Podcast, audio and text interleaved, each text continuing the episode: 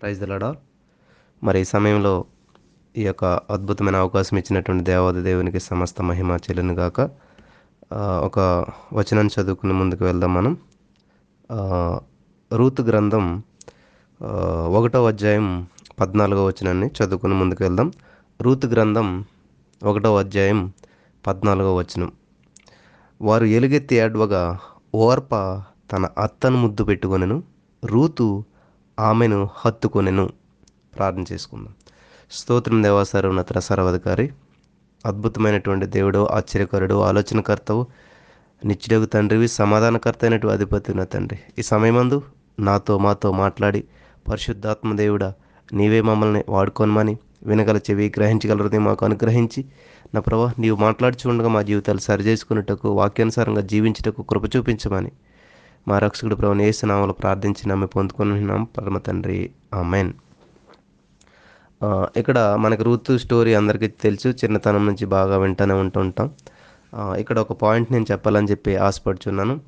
ఇక్కడ మరి Ruth Ruth గారికి ఉన్నటువంటి సారీ ఇక్కడ చూడండి. వాళ్ళిద్దరూ ఇద్దరు కోడళ్ళు ఉన్నారు. ఇక్కడ ఒకరు ఏం చేస్తున్నారంటే చూడండి. నయోమి చెప్తా ఉందన్నమాట తన కోడలతోటి. వారు ఎలుగెత్తి ఏడవగా ఓర్ప తన అత్తను ముద్దు పెట్టుకొనను రూతు ఆమెను హత్తుకొను ఇక్కడ ఇద్దరు రెండు యాక్సిడెంట్స్ జరుగుతూ ఉన్నాయన్నమాట. ఇద్దరు కోడళ్ళు ఉన్నారు. మనకి ప్రతిదీ చూడండి. జీవం మరణం చీకటి వెలుగు శబ్దం నిశ్శబ్దం అట్లా ప్రతిదీ ఉంటుంది అనమాట ఇక్కడ రెండు పనులు మనకు కనిపిస్తాయి. ఒకరు ముద్దు పెట్టుకున్నారు ఒకరు హత్తుకున్నారు. సో ఇక్కడ నేను చెప్పదలుచుకున్నటువంటి పాయింట్ ఏంటంటే ఇక్కడ నయోమి అనగా ఎవరని చూసినట్లయితే మనకి దేవునికి సాదృశ్యంగా మనం చూసుకున్నట్లయితే ఇక్కడ రూతు ఓర్ప అనేటువంటి ఇద్దరు కోడళ్ళు మనకి సాదృశ్యంగా కనిపిస్తూ ఉన్నారన్నమాట. అంటే దేవుణ్ణి మనం హత్తుకునేటువంటి వాళ్ళంగా ఉంటా ఉన్నామా? లేకపోతే జస్ట్ కిస్ చేసి ముద్దు పెట్టుకునేటువంటి వారుగా ఉన్నామా? ఇక్కడ గమనించినట్లయితే ఈ స్టోరీ అంతా చదువుకుంటూ వచ్చినప్పుడు వాళ్ళిద్దరు కోడల గురించి చెప్తారు. వాళ్ళు బాగానే ఉంటుంది. ఈ పద్నాలుగో వచనం చూసిన తర్వాత పదిహేనో వచనం నుంచి మనకి విషయం అంతా వేరే మారిపోతుంటుంటుంది.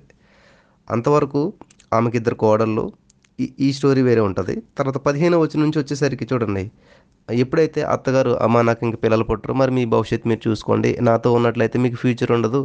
మరి ఇంకా నేను భర్త లేనటువంటి దాన్ని నాకు పిల్లలు పుట్టరు. అప్పుడు సిస్టమ్ ఏంటంటే మరి పిల్లలు చనిపోతే మళ్ళీ వాళ్ళకే పిల్లలు పుట్టాలి వాళ్ళ పెద్దవాళ్ళు వాళ్ళు చేసుకోవాలి. సిస్టమ్ అంటే డిఫరెంట్గా ఉండేటువంటిది. ఆ సందర్భంలో ఆమె అంటది అత్తగారు నాకు పిల్లలు పుట్టరు కాబట్టి మీరు వెళ్ళిపోయి మీ యొక్క భవిష్యత్తుని వెతుక్కోండి అని చెప్పి వాళ్ళకి స్వేచ్ఛ ఇస్తుంది అవకాశం ఇస్తుంది. ఆ అవకాశాన్ని ఒక ఆమె సద్వినియోగం చేసుకుంటుంది. ఆ ఆమె పేరే ఓర్ప అనమాట సరే అత్తమ్మ మరి మీరు వెళ్ళిపోమన్నారు కాబట్టి అని చెప్పేసి ఆమె ఏం చేస్తుందంటే అత్తగారిని ముద్దు పెట్టుకుంటుంది వెళ్ళిపోతుంది. ముద్దు పెట్టుకునేను. కనీసం వెళ్ళినటువంటి విషయం కూడా మనకి ఇక్కడ కనిపించదు. కానీ తర్వాత రెండో కోడలు రూతు గారు మరి అత్తగారిని హత్తుకుని ఉంటుంది. ఆమె ఇదిగో నీ తోడు కోడలు మరి తన దగ్గరికి వెళ్ళిపోయింది కదమ్మా నువ్వు కూడా వెళ్ళిపో అని చెప్పి ఆ అత్తగారు అన్నప్పుడు అందుకు రూత్ గారు అంటారు నా వెంబడి రావద్దని నన్ను విడిచిపెట్టమని చెప్పేసి నన్ను బ్రతిమలు కొనవద్దు. నీవు వెళ్ళి చోటుకే నేను వచ్చేదను. నీవు నివసించే చోటునే నేను నివసించేదను. నీ జనమే నా జనము. నీ దేవుడే నా దేవుడు. చూడండి ప్రియర్ నీ దేవుడే నా దేవుడు అని చెప్పి ఆమె అత్తగారిని బ్రతిమాలుకుంటూ ఉంది. ఎందుకని? అత్తగారి దగ్గర ఏమైనా ఆస్తి ఉందా? అత్తగారి దగ్గర ఏమైనా ఐశ్వర్యం ఉందా? అత్తగారి దగ్గర ఏమన్నా అంత అంతా మంచి ఉన్నదా అంటే? ఏమీ లేదు ఆమె దగ్గర. నిరాశ్రయాలు అయిపోయింది ఆమెకి ఏ విధమైనటువంటి ఆధారం లేనటువంటి పరిస్థితిలో ఉంది. అటువంటి అత్తను విడిచిపెట్టి వెళ్ళడానికి ఇష్టపడతలేదు ఈమె. ఆమెతోటే ఉండాలని చెప్పి అనుకుంటా ఉంది. నీ దేవుడే నా దేవుడు అంటూ ఉంది. ఏం చేశాడు? అత్తమ్మగారి జీవితంలో దేవుడు భర్త కోల్పోయాడు. భర్తను కోల్పోయింది. కొడుకును కోల్పోయింది. ఏమన్నా పొందుకున్నదంటే ఏ విధమైనటువంటిది లేదు. కానీ ఏమంటుంది? నీ దేవుడే నా దేవుడు అంటుంది. నాకు చాలా ఆశ్చర్యం అనిపించినటువంటి విషయం ఏంటంటే ప్రిల్లరా ఇక్కడ గమనించాలి. ఈ ఈ రూతు గ్రంథాన్ని మనం ధ్యానం చేస్తూ ముందుకు వెళ్తున్నప్పుడు ఇక్కడ పద్నాలుగో వచనం వచ్చేసరికి ఓర్ప గారి గురించి ఆ పద్నాలుగో వచనంతో ఎండ్ అయిపోతుంది. మళ్ళీ ఆ ఓర్ప గారి మాట ఎక్కడ ఉండదు. కానీ రూత్ గారి గురించి కంటిన్యూ అవుతుంటుంటుంది. ఇక్కడ ముద్దు పెట్టుకుని వెళ్ళిపోయినటువంటి ఆ కోడల గురించి అదే వచనంతో లాస్ట్ అయిపోయింది. హత్తుకుని ఉన్నటువంటి కోడల గురించి చూసినట్లయితే ఇంకా స్టోరీ అంతా నడుస్తుంది. అసలు ఈ చాప్టర్ పేరు కూడా ఆ కోడల పేరు. ఎవరో? నయోమి పేరు లేదు కానీ రూత్ గారి పేరే మాత్రమే ఉంటుంది. ఆ, రూత్ గ్రంథం అని అంటుంటుంటాం. మన బైబిల్లో రెండే గ్రంథాలు ఆడవాళ్ళ పేర్లతోటి ఉంటాయి స్త్రీల పేర్లతోటి. ఒకటి ఎస్తేరు గ్రంథం రెండోది రూతు గ్రంథం అనమాట ఈ రూత్ గారి గురించి మనకి ఈ గ్రంథం అంతా మనకు అందరికీ తెలుసు. యేసుక్రీస్తు ప్రభు కూడా ఈమె యొక్క మరి వంశంలోనే అదే ఐ మీన్ ఈమె ద్వారా మనకి రావటం మనకి చూస్తూ ఉంటాం. చాలా ప్రత్యేకమైన స్థానాన్ని దేవుడు ఇచ్చాడు. నేను ఈరోజు చెప్పదలుచుకున్నటువంటిది ఏంటంటే ముద్దు పెట్టుకునేటువంటి క్రైస్తవులుగా మనం ఉన్నామా? లేకపోతే హత్తుకునేటువంటి క్రైస్తవులుగా మనం ఉన్నామా? అనేటువంటిది ఈరోజు మనం ధ్యానం చేసుకుందాం. సరే ముద్దు పెట్టుకుని వెళ్ళిపోయినటువంటి ఆవిడ జీవితం అక్కడితో ఆగిపోయింది. అంటే చాలామంది దేవుని దగ్గరికి వస్తారు. ఏదైనా మేలు పొందుకోవాలనో కొంతమంది ఏం చేస్తారంటే ఒక రెండు మూడు నెలలు రండి దేవుడు మీ జీవితంలో అద్భుతం చేస్తారు అని చెప్తూ ఉంటుంటారు. ఎందుకని చెప్తూ ఉంటుంటారంటే అలాగా కనీసం రెండు మూడు నెలల్లో వస్తే దేవుని యొక్క శక్తిని ప్రభావాన్ని వాళ్ళు తెలుసుకుంటారు వాక్యం విని బలపడతారో లేకపోతే ఇక్కడ ఉన్న సాక్ష్యాలు విను లేకపోతే ఇక్కడ ఉన్న సహవాసాన్ని చూసు లేకపోతే లేకపోతే ఇక్కడ ఉన్నటువంటి వారిని చూసి బలపడతారనేటువంటి ఉద్దేశంతో ఒక రెండు మూడు నెలలు కంటిన్యూస్గా రండి ఖచ్చితంగా దేవుడు మీ జీవితంలో అద్భుతం చేస్తాడో లేకపోతే మీరు బలపడతారని చెప్తుంటుంటారు కొంతమంది నిజంగా అలా వచ్చి అక్కడ ఉన్నటువంటి వాక్యాన్ని బట్టో సాక్యాన్ని బట్టో ఖచ్చితంగా బలపడుతూ దేవుళ్ళు కొనసాగుతూ ఉంటుంటారు. ఇలాగే ఈ రూత్ గారికి నయో రూత్ గారికి రూత్ గారు లేకపోతే ఇలాగా ఎవరో ఓర్ప గారు మంచిగా వివాహం చేసుకున్నారు మంచి భవిష్యత్తును ఊహించి వచ్చారు. కానీ అనుకున్న ఆలోచనలన్నీ తలకిందలైపోయినాయి ఓర్ప గారు అనుకున్నటువంటి ఊహ అంతా కూడా అందకుండా పోయిందనమాట కానీ మళ్ళీ అత్తగారు అవకాశం ఇచ్చింది అమ్మ మరి మీరు అనుకున్నటువంటి విధంగా మీ లైఫ్ లేదు కాబట్టి ఇంకా ముందు కూడా ఉండకపోదు నాతోటి ఉంటేని. మరి మీరు వెళ్ళిపోవచ్చు అన్నప్పుడు ఓర్ప గారు ముద్దు పెట్టుకుంది వెళ్ళిపోయింది. ఇలాగ దేవుని చాలామంది వెంబడిస్తూ ఉంటుంటారు. ఏదో ఒక అద్భుతం జరగాలను వాళ్ళ జీవితంలో ఏదో మేలు పొందుకోవాలను వాళ్ళ భవిష్యత్తు మంచిగా బాగుండాలను లేకపోతే ఏదో ఉద్దేశంతో వస్తూ ఉంటుంటారు. కొంతకాలం వెంబడిస్తారు. తర్వాత ఏమవుతుందంటే ఆలోచనలన్నీ తలకిందులు అవుతుంటుంటాయి అనుకున్నది ఏమీ జరగదు. చాలా అస్తవ్యస్తమైన పరిస్థితులు ఎదురవుతాయి. కష్టాలు శ్రమలు ఇరుకులు ఇబ్బందులు సోదరులు ఇటువంటివి అన్నీ వస్తుంటుంటాయి భవిష్యత్తు చూసినట్లయితే శూన్యం అనిపిస్తూ ఉంటుంటుంది. అప్పుడు ఏం చేస్తారంటే ఇట్లా దేవుని ముద్దు పెట్టుకుని సైడ్ అయిపోయేటువంటి వారు చాలామంది ఉన్నారన్నమాట కానీ ఇక్కడ ఒక ఆమె ఉన్నది. మరి రూత్ గారు హత్తుకుని ఉంటా ఉంది. ఏమైనా పర్లేదు అత్తమ్మా. నువ్వు ఏ తింటే అది తింటాను నేను. నువ్వు ఎక్కడ పడుకుంటే అక్కడ పడుకుంటాను. నీ దేవుడే నా దేవుడు నీ జనమే నా జనం నువ్వు ఎక్కడికి వెళ్తే అక్కడికి వస్తాను నేను. నువ్వు ఎలాగుంటే అలా ఉంటాను అని చెప్పి అత్తగారిని అతుక్కుని అంటి పెట్టుకుని ఉన్నటువంటి స్త్రీ ఒక ఆమె ఉన్నదనమాట మరి అలా అంటు పెట్టుకుని ఉండటం వల్ల వచ్చినటువంటి ఉపయోగం ఏమైనా ఉన్నదా? అని మనం చూసినట్లయితే అసలు దీనికి ఎవరైనా చూస్తున్నారా? దీనివల్ల ఏమైనా ఉపయోగం ఉన్నదా? అని మనం చూసినట్లయితే రెండవ రెండో అధ్యాయం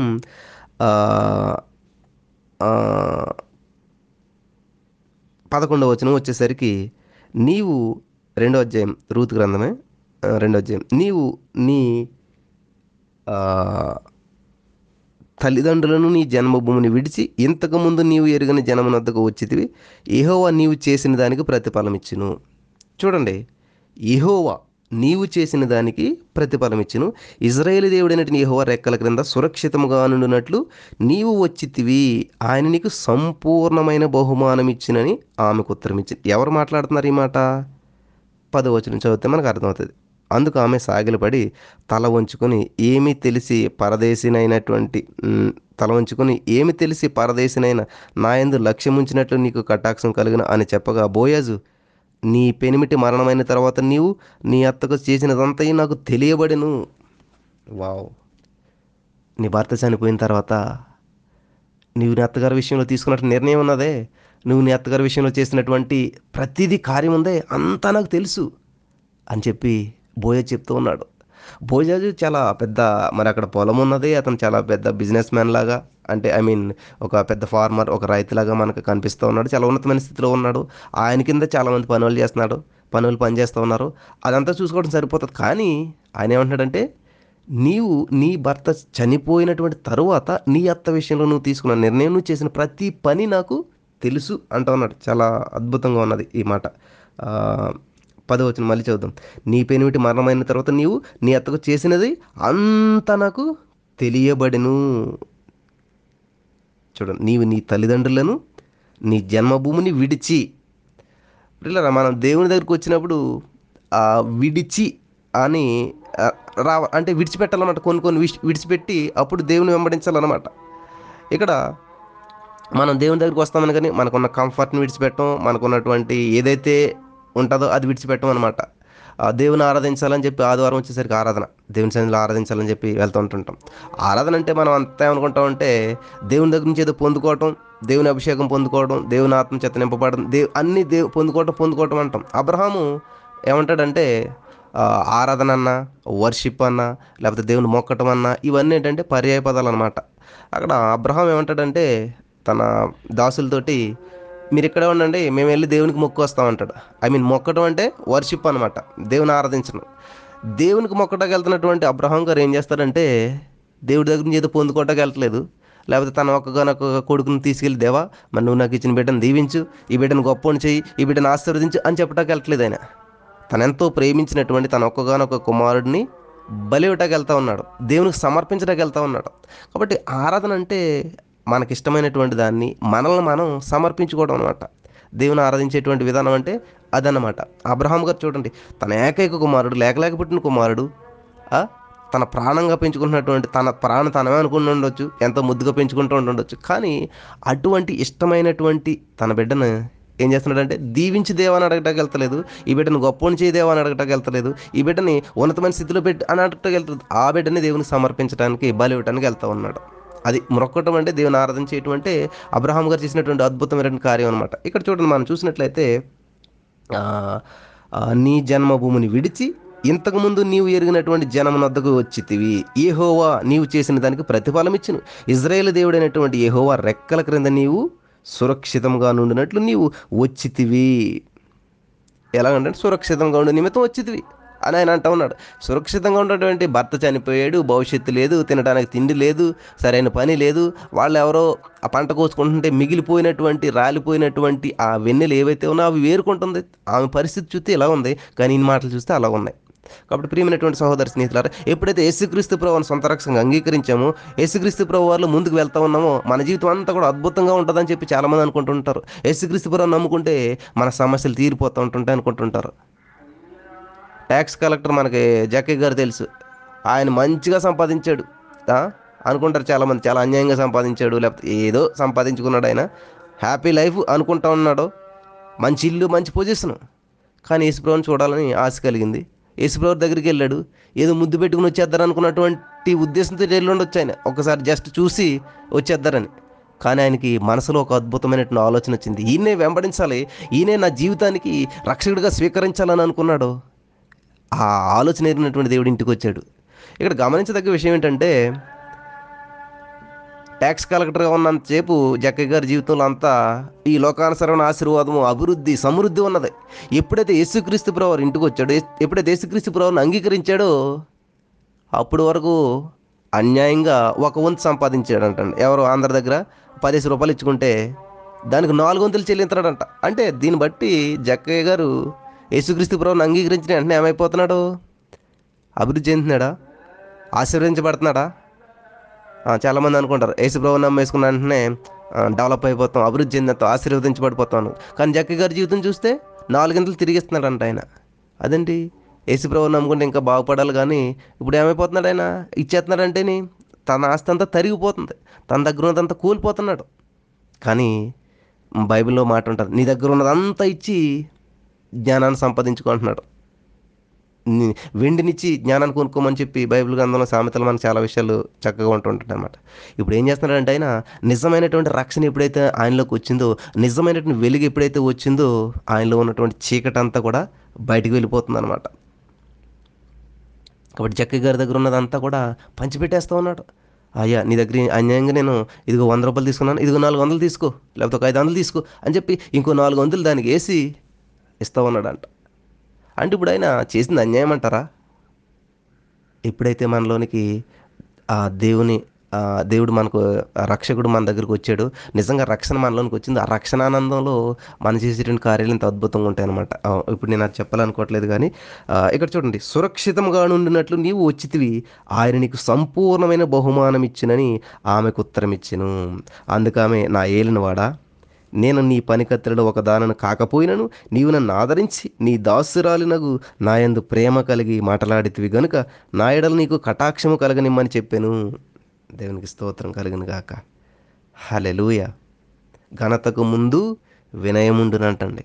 అహంకారం వెంబడి అవమానం వచ్చినంట. ఈమె చూడండి ఈమె ఘనతకు ముందు ఏమున్నదంటండి ఘనతను వినయ మనస్కులు ధన్యులు వారి ఘనతను స్వతంత్రించుకుందరు అని చెప్పి దేవుని వాక్యం సెలవిస్తూ ఉంది. ఇక్కడ మనం చూసినట్లయితే ఆమె ఎంత దీనత్వం కలిగి ఉన్నది. ఆమె ఏమీ నిట్టూరు పిలుస్తలేదు అయ్యా నా బ్రతుకు ఇలాగ అయిపోయింది. నా జీవితం ఇలా నాశనం అయిపోయింది. అంటలేదు. ఆమె పరగేరు కొంటంలోనే చాలా ఆనందిస్తూ ఉందన్నమాట. చాలామంది అనుకుంటుంటారు ఈ చిన్న జాబ్ అండి నా చిన్న శాలరీ అండి అని చెప్పి నిరస నిరుత్సాహపడతారు డిసప్పాయింట్ అవుతుంటారు. ఎప్పుడైతే చిన్న దాంట్లో నమ్మకంగా ఉంటామో దేవుడు అప్పుడు పెద్ద దాంట్లో నియమిస్తూ ఉంటాడు అనమాట మన చిన్న దాంట్లోనే విసిగి వేసారిపోయి డిసప్పాయింట్ అయిపోయి చాలా డిప్రెషన్ అయిపోతుంటుంటాం కాబట్టి అక్కడే ఉండిపోతుంటుంటాం. చాలామంది మాట్లాడతారు మేము పేదోళ్ళం అండి లేనోళ్ళం అండి నిజంగా మనం ఎప్పుడైతే అలా మాట్లాడుతూ ఉంటుంటాం అంటే అంటే ఎదుటివారి యొక్క ఏమంటారు అది సానుభూతి పొందడానికి చాలామంది అట్లా మాట్లాడుతుంటుంటారు. అలాగే ఉంటారు ఇప్పటికీ కూడా అట్లా మాట్లాడేటువంటి వారు. దేవుడు మనల్ని ఏమని పిలుస్తున్నాడంటే మీరు రాజులైనటువంటి యాజక సమూహం అని పిలుస్తూ ఉన్నాడు. అఫ్కోర్స్ ఈ లోకంలో మనకి ఇల్లు లేకపోవచ్చు లాజర్లాగా పరిస్థితి బాగోలేకపోవచ్చు. కానీ ఆ నిత్యత్వంలో మాత్రం ఉన్నతమైన స్థితిలో ఉంటాం అనేటువంటి నిరీక్షణతో జీవించాలి మనం ఎప్పుడు కూడా ఇక్కడ చూడండి ఈమె తనకు లేనటువంటి జీవితం గురించి బాధపడతలేదు. తన కోల్పోయినటువంటి భర్త గురించి లేకపోతే తన ప్రస్తుతం ఉన్నటువంటి స్థితి గురించి ఆమె బాధపడతలేదు. ఆయన దగ్గర అయ్యా నేనేమీ నీకు తెలియదు కదా పోనీ మీ పనుల్లో ఒక దాని కూడా కాదు. అయినా కూడా నన్ను ఇంత కటాక్షం చూపించావు. నిజంగా ఈ రోజున దేవుడు మనకి ఇచ్చినటువంటి స్థితి చాలా అద్భుతమైనటువంటిది ఆశ్చర్యమైనటువంటిది. దాన్ని బట్టి మనం ఎప్పుడు కృతజ్ఞత చెప్పం. ఇక్కడ దేవుడు మన జీవితంలో అద్భుతాలు చేసేటువంటిది ఎందుకంటే మనం అహంకారంతోటో లేకపోతే ఆర్భాటంతోటో గర్వపడతామని కాదంటండి. దేవుడు మన జీవితంలో అద్భుతాలు చేసే చేసే కొలది ఇంకా ఆయన పాదాలు పట్టుకుని ఇంకా ఒబీడియంట్ చూపిస్తాం ఇంకా దేవునికి దగ్గర అవుతామని అని అనమాట కాబట్టి మన జీవితంలో దేవుడు చేసే కార్యాలను బట్టి ఇంకా మనం ఒబీడియంట్ చూపిస్తూ ఇంకా ఆయన పాదాలు పట్టుకుని ఇంకా దేవుని మహింపరచాలన్నమాట. కానీ ఇక్కడ చూడండి ఇప్పుడు ఆయన ఇచ్చేటువంటి అప్పటి వరకు మరి ఆ పరగేరుకుంటున్నటువంటి ఆవిడకి ఇంకా భోజనం పెట్టండి వీడికి మనతో ఆదరించండి ఆ నీళ్ళు తాగనే ఉండే. ఏ ఎవరో ఈమెని అవమానించొద్దు ఎవరో ఈమెను మాట అనొద్దు అని ఫుల్ సెక్యూరిటీ ఇస్తున్నాడు ఫుల్ ఆదరణ ఇస్తున్నాడు. ఇంకా మన ఇంకా చదువుకుంటూ వెళ్తే చాలా ఆవిడ జీవితం చాలా మారిపోతుంది. బోయాజ్ ఏమని చేసుకుంటాడో యేసుక్రీస్తు రాములోంచి రావడం ఇదంతా చాలా అసలు ఒక ఒక ఏదో మూవీలాగా జరిగినట్టు జరుగుతుంటుంది అన్నమాట ఇదంతా కూడా చాలా అద్భుతమైనటువంటి స్టోరీ అనమాట ఇదంతా కూడా అంటే ఇదన్నీ ఎందుకు జరిగినాయి? నిజంగా ఈమె కూడా ఆమె అత్తగా ఆమె నయోమి గారిని మిగతా కోడలు ఎవరైతే ఓర్పా గారు ఉన్నారో ఆవిడలా వీడు కూడా ఒక కిస్ పెట్టి వెళ్ళిపోతే ఈరోజు మనం వీడు ధ్యానించుకో ఇన్ని వేల సంవత్సరాల తర్వాత కూడా ఆమె గురించి మనం చెప్పుకోం. ఎందుకని చెప్పుకుంటున్నామంటే ఆమె హత్తుకుని ఉన్నది. ఏం చూసంటే ఏమి కాదు నీ దేవుడే నా దేవుడు నీ ప్రజలే నా ప్రజలు. నువ్వు ఎక్కడుంటే నేను అక్కడ ఉంటానని చెప్పి అత్తగారిని హత్తుకుంది. కాబట్టి ఈరోజు ఎవరైతే దేవుని హత్తుకుని ఉంటారో వాళ్ళ నిత్యత్వం కూడా వాళ్ళ నిత్యం కూడా దేవుని సంతలో ఉంటారనమాట యేసుప్రభు వారి శిష్యులే చూడండి కొత్త నిబంధనలకు వస్తే. యువ దగ్గర ఏం చేస్తాడు? ముద్దు పెట్టుకుంటాడు. యేసుప్రభు అప్పచెప్పేస్తాడు. చెప్పేస్తాడు అంతే అయిపోయింది చాప్టర్ క్లోజ్ అక్కడతోటి ఆయన ఇంకా మరి చనిపోవటం జరుగుతుంది? అంతే. ఆయన గురించి ఇంకేం లేదు ఇంకా అక్కడతోటి క్లోజ్ అయిపోయింది. కానీ యేసుప్రభుని హత్తుకున్నటువంటి శిష్యులు చూడండి. ఫర్ ఎగ్జాంపుల్ ఒక యోహాన్ గారు చూడండి. హత్తుకునే ఉంటాడు ఆయన. సిలివేసినప్పుడు కూడా హత్తుకునే ఉంటాడు. దగ్గరే ఉంటాడు. ప్రకటన గ్రంథం. ఎవరు రాశారు? యోహాన్ గారు. ఎంత ప్రత్యక్షనిచ్చాడు దేవుడు? హత్తుకుని ఉండేటువంటి జీవితాలు ఎంత అద్భుతంగా ఉంటాయి. మరి సమయం అయిపోయింది కాబట్టి నేను ఈ విషయాలు ఎక్కడితోటి ముగించాలనుకుంటా ఉన్నాను. చాలా అద్భుతమైనటువంటి విషయాలు ఇవన్నీ కూడాను. కాబట్టి మనం దేవుణ్ణి హత్తుకుని ఉండేటువంటి వారికి అప్పటికప్పుడు అన్నీ జరగకపోవచ్చు. అప్పటికప్పుడు అంత అంధకారంగానే ఉండవచ్చు కానీ అంత మాత్రం అద్భుతంగా ఉంటుంది. దేవునికి స్తోత్రం కలుగును గాక. మరి ఆ హత్తుకుని ఉన్నంత రాన్ని మనకు అన్నీ కూడా అనుకూలంగా లేకపోవచ్చు.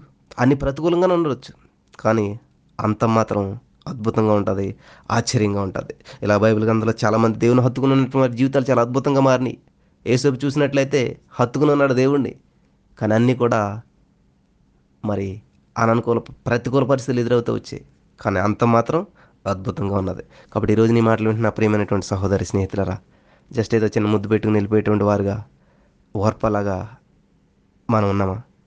లేకపోతే రూతు వలె శ్రమ వచ్చినా బాధ వచ్చినా కష్టం వచ్చినా నీ దేవుడే నా దేవుడు నీ జనమే నా జనము మరి నువ్వు ఎక్కడుంటే నేను అక్కడ ఉంటాను అని చెప్పి మనం దేవుడు మేలు చేసిన దేవుడే కీడు చేసిన దేవుడే. మరి మన అంటారు కదా ఈయన ఎవరు? యోబు గారు.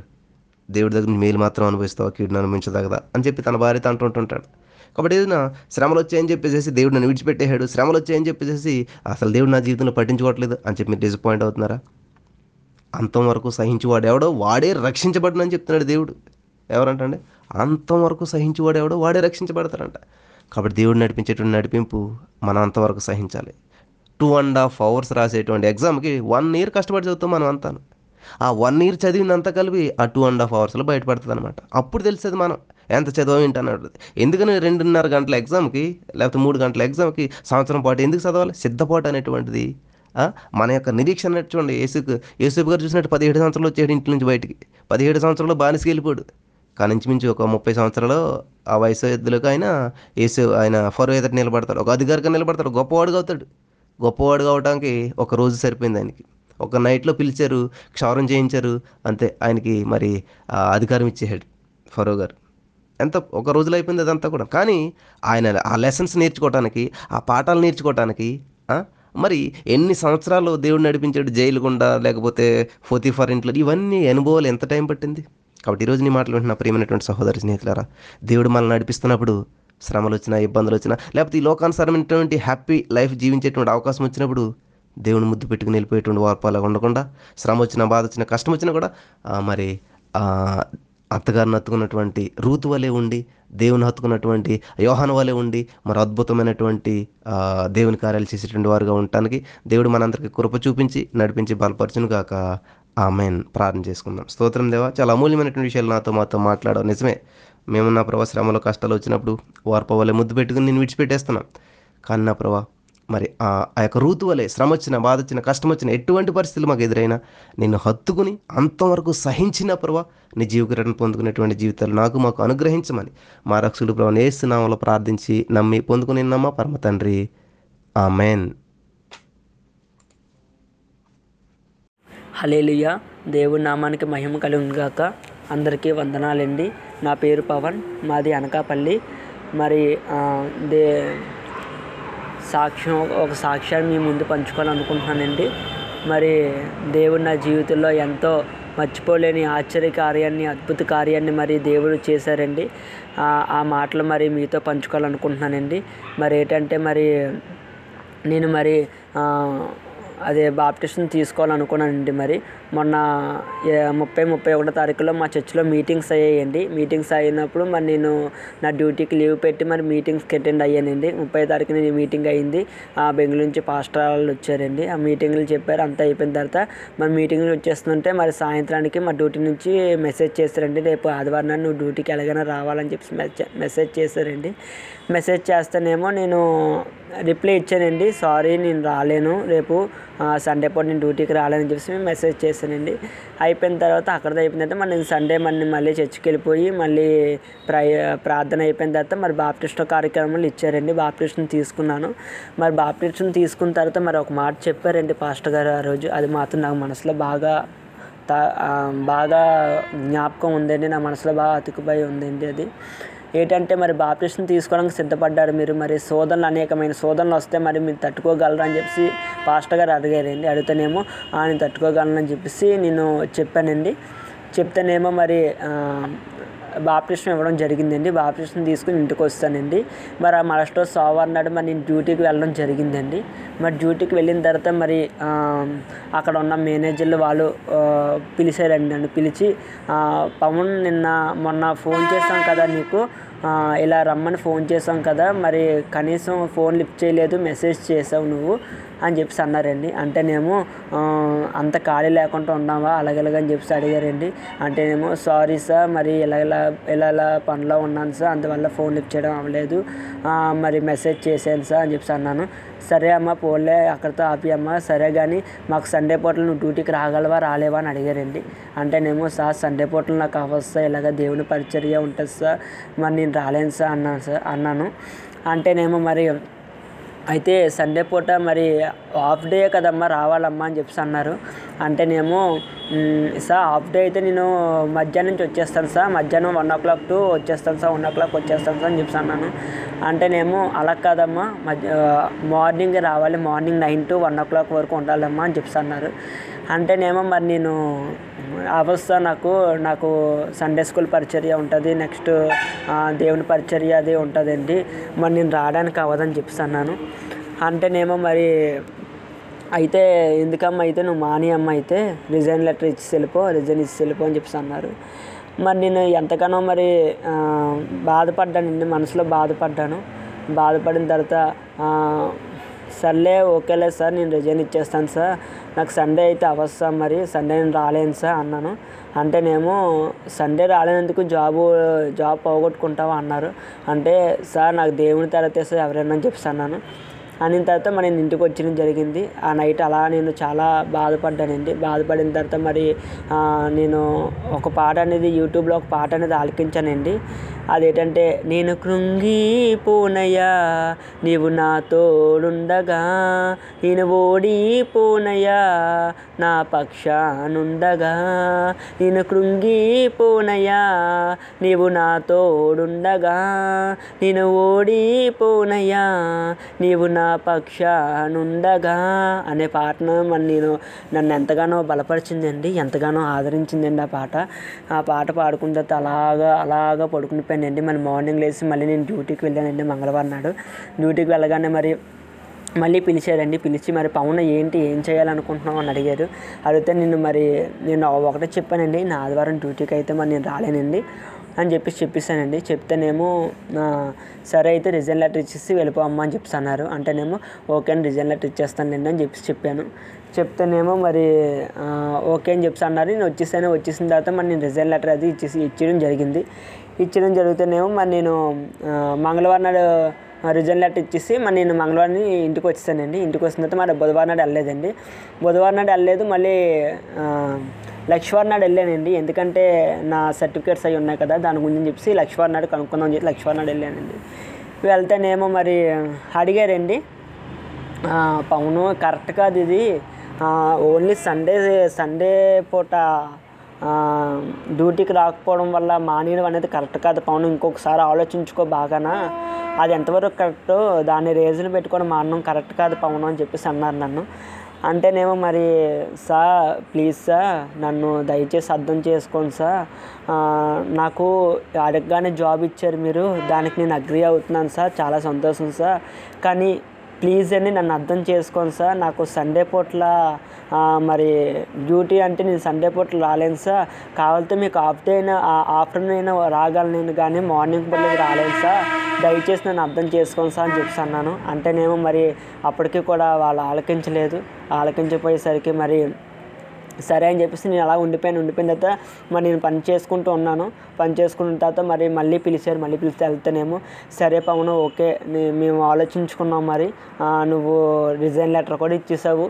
అంటే మరి నీకు దీనికంటే జాబ్ కంటే మరి నీకు దేవుడే ఇంపార్టెంట్ అని చెప్పేసి అన్నావు? పోలే ఇంకెందుకులే దేవుడి కోసమే కదా నువ్వు చేస్తున్నావు అని చెప్పేసి.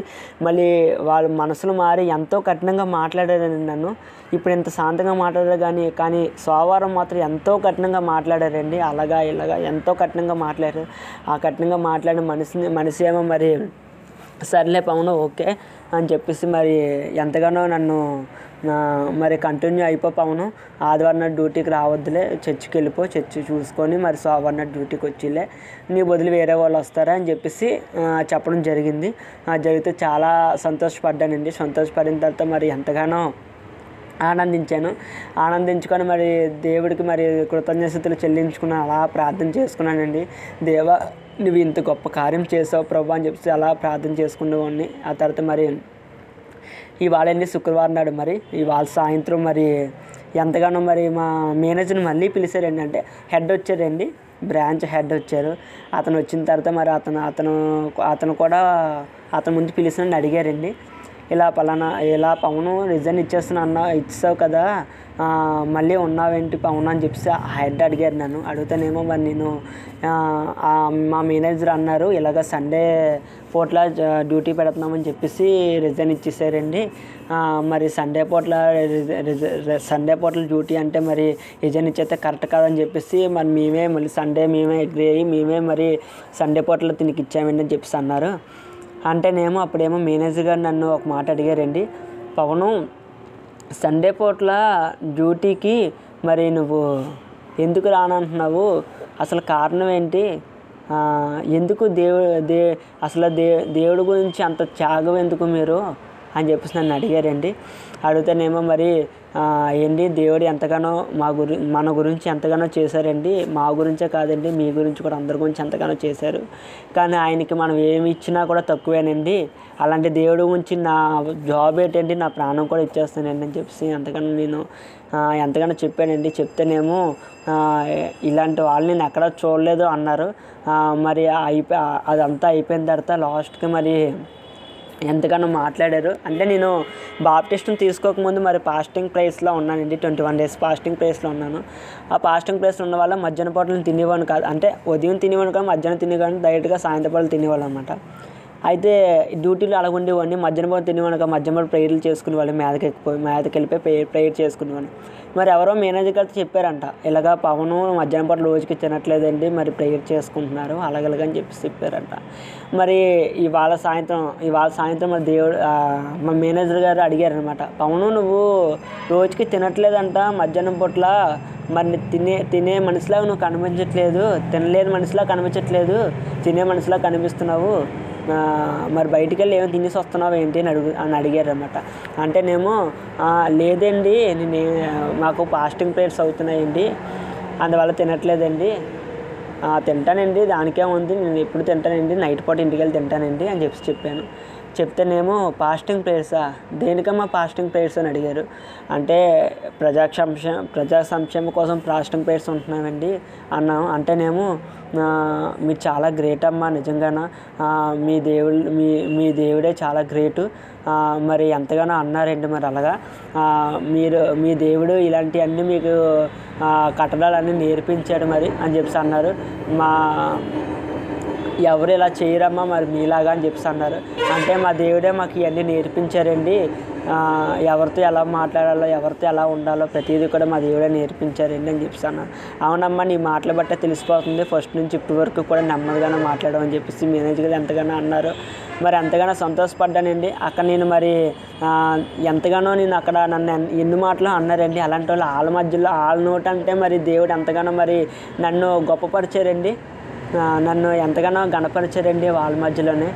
నిజమేనండి దేవుడు నా తోడుగా ఉన్నారు మరి. ఎంతగానో మరి నన్ను ఆదరించారు. ఆ పాట రూపంలో కూడా నేను ఎంతగానో బలపడ్డానండి మరి. ఆ పాట రూపంలో కూడా ఎంతగానో నేను నన్ను బలపరిచారండి దేవ దేవా దేవుడు మరి.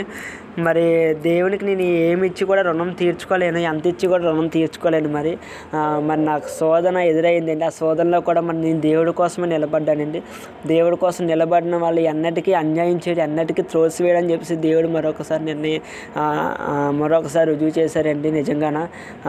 దేవుడు ఎప్పుడు కూడా మన పక్షాన ఉంటాడండి. దేవుడు ఎప్పుడు కూడా మనతోనే ఉంటాడు. ఎంతగానో ఈ సాక్ష్యం అసలు నాకు ఆనందం తట్టుకోలేకపోతున్నానండి. ఎంతో అద్భుత కార్యమైంది ఇది నా జీవితంలోని. మరి నేను ఇంకా నా జాబ్ను కూడా వదిలేసుకున్నానండి. జాబ్ను కూడా వదిలేసుకొని మా నాన్నతో ఎలా చెప్పాలా ఎలా చెప్పాలా ఎలా చెప్ప ఎందుకంటే మా నాన్నతో చెప్తే మా నాన్న ఏమంటాడా? దాని గురించి నీ జాబ్ని వదిలేసుకున్నావా? అని సంటాడేమో అని ఎంతగానో భయం పడ్డానండి. భయం పడిన తర్వాత మనం ప్రార్థన చేసుకుని మా నాన్నతో కూడా చెప్పాను. చెప్తేనే మా నాన్న కూడా సరే అమ్మా నీ ఇష్టం ఏం చేస్తా చెయ్యి అని చెప్పాను మా నాన్న కూడా దేవుడిని అంగీకరించారండి. ఏం చేస్తా చెయ్యమ్మా నీ ఇష్టం అని చెప్పి అన్నారు. అంటేనేమో సరే అని చెప్పేసి నేను ఓకే అని చెప్పేసి నాన్న కూడా ఒప్పుకున్నారు కానీ చెప్పేసి నేను వేరే జాబ్ ట్రయల్స్ అనేది చేస్తున్నానండి. మరి దేవుడు ఎంతగానో మరి కృప చూపి మరి దాంట్లోనే మరి నువ్వు ఉండాలని చెప్పేసి దాంట్లోనే ఉండాలని చెప్పేసి మరి దేవుడు ఎంతగానో మరి నన్ను అక్కడే ఉంచారండి. మరి ఎంతగానో దేవుడు నా జీవితంలో మరి ఆశ్చర్యకరణ అద్భుతకరం చేశారండి. మరి నా గురించి చాలామంది ప్రార్థన చేశారండి. ఈ విషయం తెలియగానే మరి నేను విజయమ్మకి అలాగే మరి జాషువా బ్రదర్కి మరి అలాగే ఉషాకిరణమ్మకి మరి శారదతమ్మకి అందరికీ నేను మళ్ళీ ఫోన్లు చేయడం జరిగిందండి. మరి అందరూ కూడా నా గురించి ప్రార్థన చేశారు. మా సంఘం వాళ్ళు అందరూ కూడా ప్రార్థన చేశారండి. మరి అందరి ప్రార్థనలు బట్టి మరి దేవుడు మరి నాకు ఎంతగానో అద్భుత కార్యం చేశారండి. ఎంతో ఆశ్చర్యకార్యం చేశారండి. మరి నేను ఎంతగానో మరి దేవుని కృతజ్ఞాసతులు చెల్లించుకోవాలి. ఎంత చెల్లించినా కూడా తక్కువేనండి. దేవుడు నా జీవితంలో వాళ్ళు ఎంతగానో నన్ను ఎంతగానో కొంగ ఎంతగానో నన్ను ఎన్నో అన్నారండి. అలాంటి వాళ్ళ మధ్యన ఇప్పుడు నాకు ఒక మంచి పేరుని కూడా పెట్టారండి దేవుడు. వాళ్ళందరూ వాళ్ళందరూనేమో దేవుని బిడ్డ దేవుని బిడ్డ దేవుని బిడ్డ అన్న అప్పుడు అక్కడ అక్కడ నేను అడుగు పెడుతుంటే ఆ దేవుని బిడ్డ వచ్చాడు దేవుని బిడ్డ వచ్చాడు అనేసి పిలుస్తున్నారా తప్ప పవన్ అని పేరు ఆపేశారండి. ఆ దేవుని బిడ్డ వచ్చాడు దేవుని బిడ్డ వచ్చాడు అని చెప్పేసి అంటున్నారు. నాకు ఆ మాట వింటుంటే నాకు చాలా పట్లేని ఆనందం అనిపిస్తుంది ఆ మాట వినగానే మరి. దేవుడు మరి ఆ మ- ఆ పేరుని కూడా ఇచ్చారు నాకు మంచి పేరుని కూడా ఇచ్చారు. మరి నేను ఎప్పుడు కూడా దేవుని కొరకే నిలబడి ఉండాలనేసి మీరందరూ కూడా మీ అనుదిన ప్రార్థనలో నన్ను గుర్తు జ్ఞాపకం చేసుకుంటారని ఈ నన్ను ఎంతగానో మరి ఇంతలా కాపాడి ఇంతలాగా మరి సోదరుల తప్పించిన నా ఏసైకే ఘనత మహిమ ప్రభావాలు చెల్లిన కాక ఈ చిన్న సాక్ష్యం దేవుడు దీవించిన కాక ఆమెన్ ఆమెన్ ఆమెన్.